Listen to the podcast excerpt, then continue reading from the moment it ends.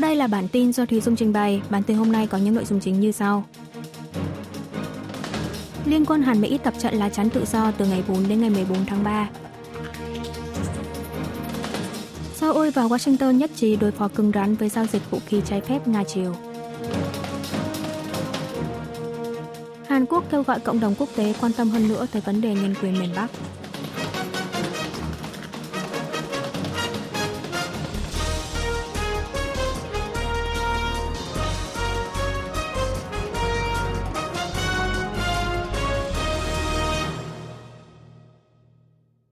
Liên quân Hàn Mỹ tập trận lá chắn tự do từ ngày 4 đến ngày 14 tháng 3. Hội đồng tham mưu trưởng Liên quân Hàn Quốc và Bộ Tư lệnh Liên quân Hàn Mỹ ngày 28 tháng 2 công bố cuộc tập trận lá chắn tự do FS, một cuộc tập trận chung định kỳ nhằm phòng ngự cho bán đảo Hàn Quốc sẽ diễn ra từ ngày 4 đến ngày 14 tháng 3 tới. Trong thời gian diễn tập, hai bên sẽ tiến hành mở rộng các nội dung tập trận cơ động giã chiến liên quân đa dạng cả trên mặt đất, trên biển và trên không để nâng cao khả năng tương thích của quân đội Hàn Mỹ và năng lực tác chiến liên hợp.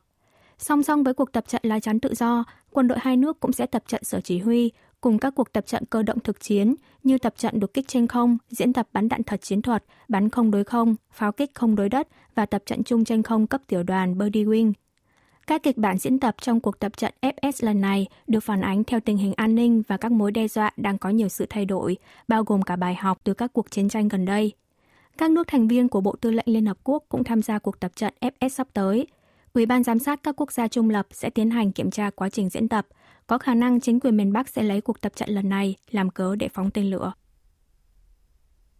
Seoul và Washington nhất trí đối phó cứng rắn với giao dịch vũ khí trái phép Nga-Triều. Bộ trưởng Quốc phòng Hàn Quốc Shin Won-sik sáng ngày 28 tháng 2 đã có cuộc điện đàm với người đồng cấp Mỹ Lloyd Austin. Quan chức hai nước đồng tình rằng việc Nga và Bắc Triều Tiên tăng cường hợp tác quân sự, trong đó có giao dịch vũ khí, là mối đe dọa nghiêm trọng tới hòa bình và ổn định của bán đảo Hàn Quốc nói riêng và cộng đồng quốc tế nói chung – nhất trí phối hợp với cộng đồng quốc tế để đối phó một cách cứng rắn. Hai bộ trưởng cũng lên án mạnh mẽ việc miền Bắc đẩy cao căng thẳng trên bán đảo Hàn Quốc như liên tục bắn pháo vào khu vực gần ranh giới liên triều trên biển Tây, phóng thử nghiệm tên lửa kiểu mới trong năm nay. Lãnh đạo quốc phòng hai nước tái khẳng định về tầm quan trọng của sự phối hợp chặt chẽ Hàn Mỹ, duy trì trạng thái phòng thủ liên quân quyết liệt và áp đảo nhằm răn đe mối uy hiếp từ Bình Nhưỡng. Hai bên cũng nhất trí đẩy mạnh hơn nữa năng lực thực thi răn đe mở rộng và hợp tác an ninh Hàn Mỹ-Nhật. Hàn Quốc kêu gọi cộng đồng quốc tế quan tâm hơn nữa tới vấn đề nhân quyền miền Bắc. Thứ trưởng Bộ Ngoại giao Hàn Quốc Kang In-sun ngày 27 tháng 2 giờ địa phương đã tham dự phiên họp cấp cao khóa 55 Hội đồng Nhân quyền Liên Hợp Quốc diễn ra tại Văn phòng Liên Hợp Quốc ở Geneva, Thụy Sĩ. Phát biểu tại hội nghị, bà Kang kêu gọi cộng đồng quốc tế quan tâm hơn nữa tới thực trạng nhân quyền ở Bắc Triều Tiên. Quan chức Hàn Quốc chỉ ra rằng chính quyền miền Bắc vẫn đang dùng ngân sách để phát triển vũ khí trái phép, tiếp tục tước bỏ quyền cơ bản của người dân – Bà Kang cũng bày tỏ lo ngại về việc truyền thông liên tục đưa tin về các vụ cưỡng chế trục xuất người tị nạn Bắc Triều Tiên, yêu cầu các nước thành viên Liên Hợp Quốc tôn trọng nguyên tắc cấm cưỡng chế trục xuất. Việc chính phủ Hàn Quốc nêu bật vấn đề nhân quyền Bắc Triều Tiên tại phiên họp cấp cao của Hội đồng Nhân quyền Liên Hợp Quốc diễn ra trong bối cảnh năm nay là kỷ niệm 10 năm Ủy ban điều tra tình hình nhân quyền tại Bắc Triều Tiên thuộc Liên Hợp Quốc ra báo cáo về thực trạng nhân quyền tại miền Bắc. Mặt khác, Thứ trưởng Kang cũng giới thiệu về việc Hàn Quốc nâng mạnh vốn hỗ trợ phát triển chính thức trong năm nay, nỗ lực đối phó tích cực với vấn đề nhân quyền trên toàn thế giới, xúc tiến đường lối ngoại giao để trở thành một quốc gia trụ cột trên toàn cầu. Bà Kang nhắc lại việc Hàn Quốc sẽ ứng cử vị trí thành viên Hội đồng Nhân quyền Liên Hợp Quốc nhiệm kỳ 2025-2027, đề nghị sự ủng hộ của các nước. Năm người thuộc Hiệp hội Y học Hàn Quốc bị tố cáo xúi dục bác sĩ nội trú thôi việc tập thể. Bộ Y tế và Phúc lợi Hàn Quốc ngày 27 tháng 2 đã tố cáo lên cảnh sát 5 người thuộc Ủy ban đối sách khẩn cấp Hiệp hội Y học Hàn Quốc với cáo buộc vi phạm luật y tế, xúi dục và kích động hành vi gây cản trở công việc. Đây là lần đầu tiên chính phủ tố giác các bác sĩ kể từ sau khi các bác sĩ nội trú hành động tập thể như nộp đơn thôi việc, hòng phản đối chính sách tăng chỉ tiêu tuyển sinh trường y. Trước đó, chính phủ đã ra thời hạn để các bác sĩ nội trú phải quay trở lại làm việc cho tới ngày 29 tháng 2, đồng thời cảnh cáo sẽ đình chỉ giấy phép hành nghề cũng như xử lý theo pháp luật đối với những người vẫn không đi làm lại từ tháng 3 tới. Tính đến ngày 26 tháng 2, có tổng cộng 9.909 bác sĩ nội trú tại 99 bệnh viện trên toàn quốc đã nộp đơn từ chức, nhưng đều không được chấp thuận. Trong số này có 8.939 bác sĩ rời khỏi nơi làm việc. Hiện tại, Ủy ban đối sách khẩn cấp Hiệp hội Y học đã tổ chức nhiều cuộc họp và vẫn chưa đưa ra lập trường liên quan đến thời hạn chính phủ yêu cầu các bác sĩ nội trú quay trở lại làm việc là cho đến ngày 29 tháng 2. Mặt khác, một quan chức văn phòng Tổng thống Hàn Quốc trong bài phỏng vấn với báo giới ngày 28 tháng 2 khẳng định vấn đề cung cấp nhân lực theo luật y tế là điều mà chính phủ có trách nhiệm đưa ra quyết định, chứ không phải là vấn đề có thể mang ra đàm phán hay thỏa thuận. Lập trường này của văn phòng Tổng thống là nhằm phản bác lại ý kiến của hiệu trưởng các trường đại học y rằng mức chỉ tiêu tuyển sinh ngành y phù hợp là 350 người trên một năm. Cựu tránh văn phòng Tổng thống đề nghị ba lãnh đạo đảng đối lập xem xét lại quyết định tiến cử.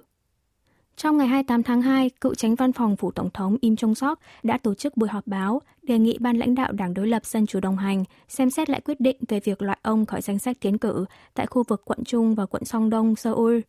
Ông Im được biết đến là một nhân vật thân cận với cựu tổng thống Moon Jae-in.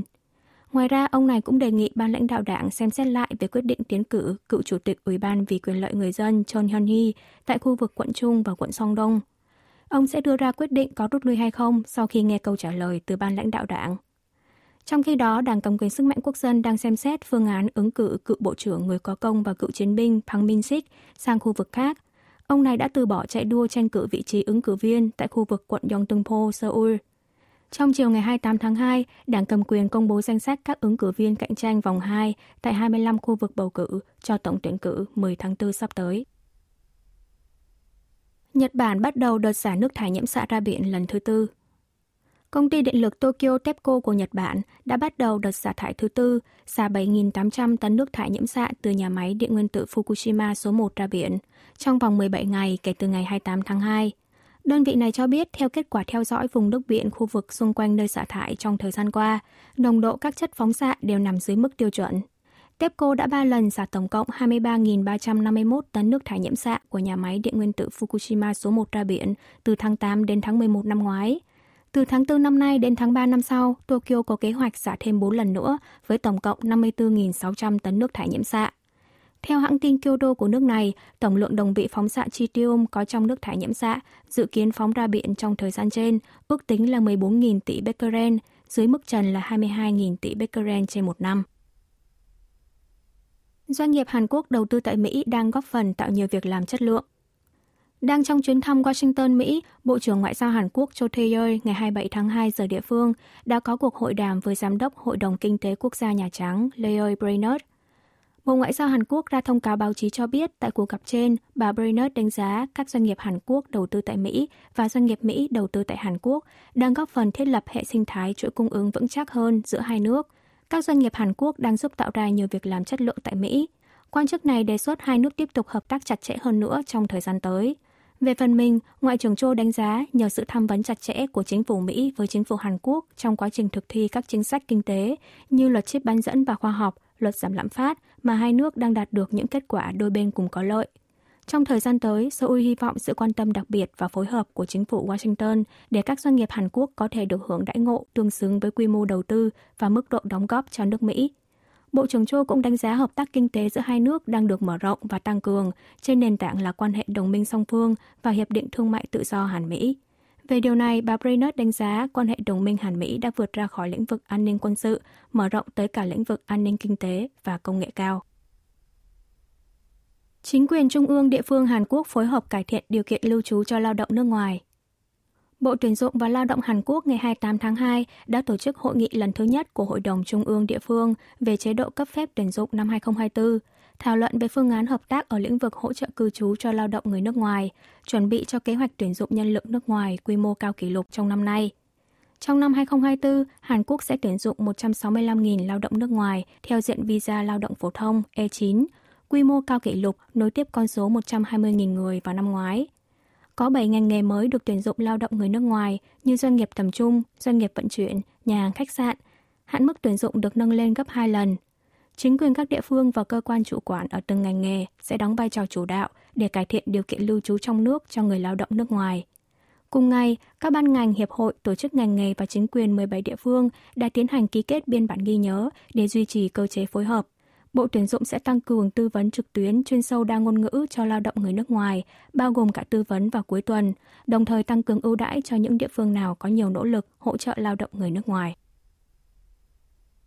230.000 trẻ chào đời tại Hàn Quốc trong năm 2023, thấp kỷ lục. Cục Thống kê Quốc gia Hàn Quốc ngày 28 tháng 2 công bố số liệu thống kê cho biết trong năm ngoái, tại Hàn Quốc có 230.000 trẻ em chào đời, mức thấp kỷ lục, giảm 19.200 trẻ so với một năm trước. Tổng tỷ suất sinh dự đoán số trẻ bình quân một phụ nữ sinh ra trong suốt thời kỳ sinh đẻ năm 2023 là 0,72 trẻ, giảm 0,06 trẻ so với năm 2022, chưa bằng một nửa tổng tỷ suất sinh của Tổ chức Hợp tác và Phát triển Kinh tế OECD là 1,58 trẻ. Đặc biệt, tổng tỷ suất sinh quý 4 năm ngoái là 0,65 trẻ, lần đầu tiên rơi xuống 0,6 trẻ trong lịch sử thống kê liên quan.